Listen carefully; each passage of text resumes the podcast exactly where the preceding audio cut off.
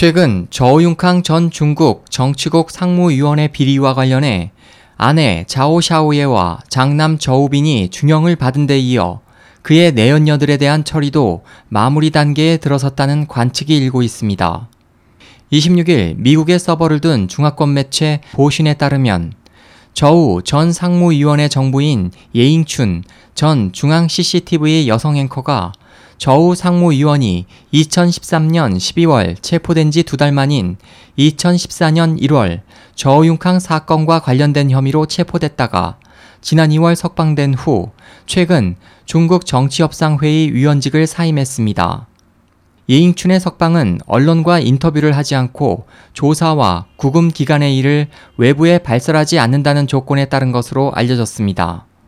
중국 당국은 지난 24일 정협 홈페이지를 통해 예잉춘의 사직서가 수리됐다고 밝히고 최근 저우융캉의 가족과 내연녀인 예잉춘에 대한 처리가 마무리됐음을 언급하며 저우 사건이 일단락되는 수순에 접어들었음을 시사했습니다.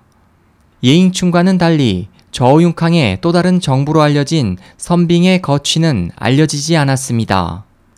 저우융캉의 부인 자오와 내연녀인 예잉춘, 선빙은 모두 CCTV 앵커 출신입니다.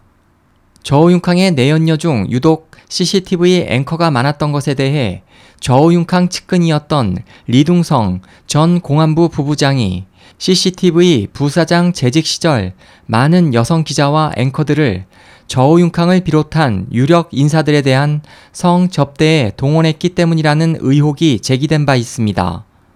예잉추는 여러 지방 방송국을 거쳐 1996년 CCTV에 입사했고 군사 채널, 중국 신문 등의 프로그램을 진행했습니다. 지난 2011년에서 2012년 국제 채널 해외 시청자 조사에서 지명도 1위 여성 사회자로 선정되기도 했습니다. SOH 희망지성 국제방송 홍승일이었습니다.